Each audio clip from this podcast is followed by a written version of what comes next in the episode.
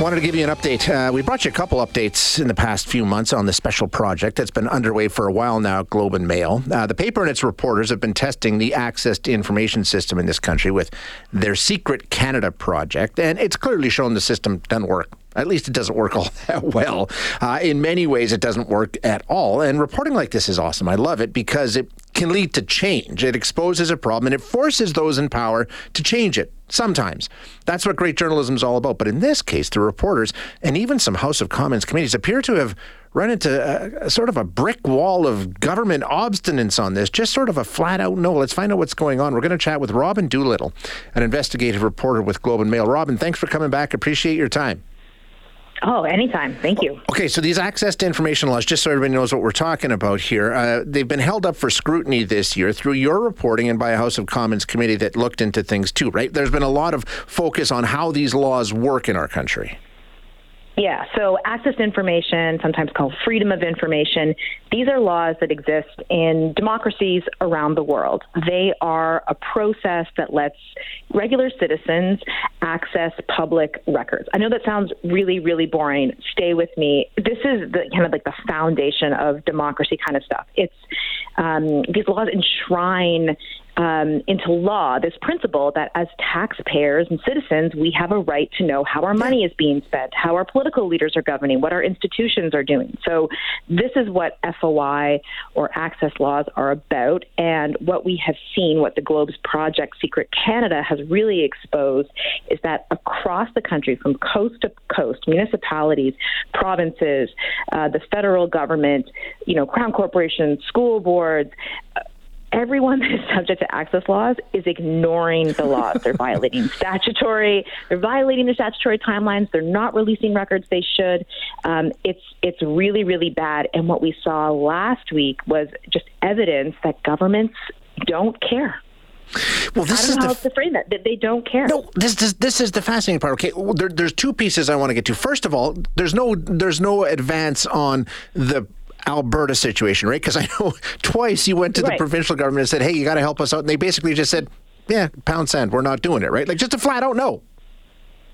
Yeah, so Alberta, I mean, we did this big investigation across the country, and Alberta re- flat out refused to respond to to some FOIs, and they did it twice. And it was such a blatant violation of the law that we wrote about it. Um, and actually, the, the update there is the Office of the Information Commissioner, which is basically yep. the, the watchdog, the Appeals Commission, um, in, in part because of the Secret Canada investigation and what we, we put out there, and I won't get into it because it's kind of nuanced, but it is really interesting, um, is going to investigate the entire province. Because, um, you know, what, what we've written is that what the Alberta government is doing is they seem to be purposely trying to reduce their obligations under access to information laws, that they're, they're trying to change change what the precedents are, that they don't actually have to help people find records. So that's what's happening in Alberta. And yeah. what we saw last week was, was with the federal the government. Feds, so, yeah. Yeah. So um, it, something like four or five years ago, the federal government passed a bill that you know made some changes to federal access law, and one of those changes is that the the information commissioner, because every jurisdiction has their own sort of appeals watchdog person, um, that gave them more power gave them order making powers. But another thing was that they had to review access laws after a set period of time. And it's been delayed and yada yada, but it finally happened. Right. Um, and and they did this big investigation. It started last fall, a standing committee in the House of Commons led by the opposition. Um, and they did nine months of hearings. They had something like 40 witnesses. And they tabled an, a 99 page report with 38 recommendations. And the Treasury Board, uh, Minister uh, Anita Anand said, no. they said, thank you for your work. We care about access information, and we will not be implementing any of these investigate or any of these recommendations. You know, I mean, and this clearly illustrates the problem that we have here, I think, Robyn, and, and you've talked about this before, is the fact we've got these laws, we've got these rules, and if nobody follows them, nobody seems to care. Like the rules are meaningless if, if nobody is held accountable. Yeah, and I think what's also just really key for, for listeners to understand is that I think when people think about these laws, they think about journalists a lot yeah, doing yeah. reporting, and you know, this is a FOI is a really important tool for journalists to you know look for corruption, you know, who's sending who different um, lobbying questions, and where are people spending their money, and what reports are being buried. But journalists are actually a small portion of people who use FOI.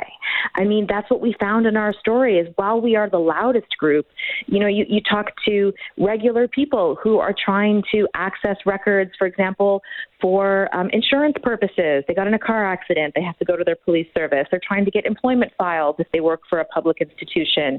They're interested in what's happening at their school board. We saw a lot of requests around COVID of trying to understand better public health measures.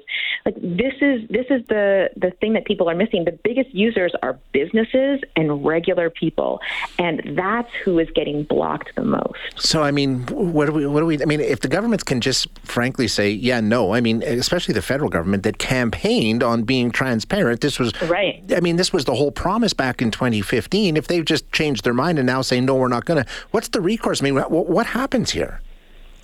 Well, listen, I'm not going to say this is an easy thing. No. What needs to happen is that people need to get angry. Yeah. And that's what we're trying to do with Secret Canada and just educate people about like what this is and and Canada compared to um, countries around the world is so far behind. We have a story that we, we've written about that, that we're, I'm actually just supposed to finish today um, about historical records.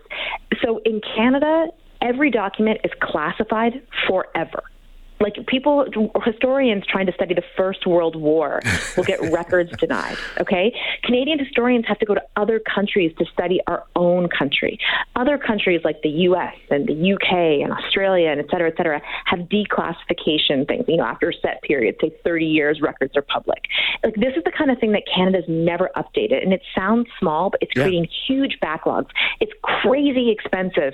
And also when you have millions and millions of classified records uh, um, the security costs, when they're really just innocuous pieces of paper. Like, this is the kind of stupidity that is happening um, across the country right now. And Canadians need to say, I, I care about this and you need to do something about it. Because right now politicians are making a calculus that people don't care and fixing it would only open them up to more scrutiny. Yeah exactly and and, and you're absolutely right. And, unless we make noise about it and politicians are forced to do something they won't. Uh, we, we've seen that time and time again.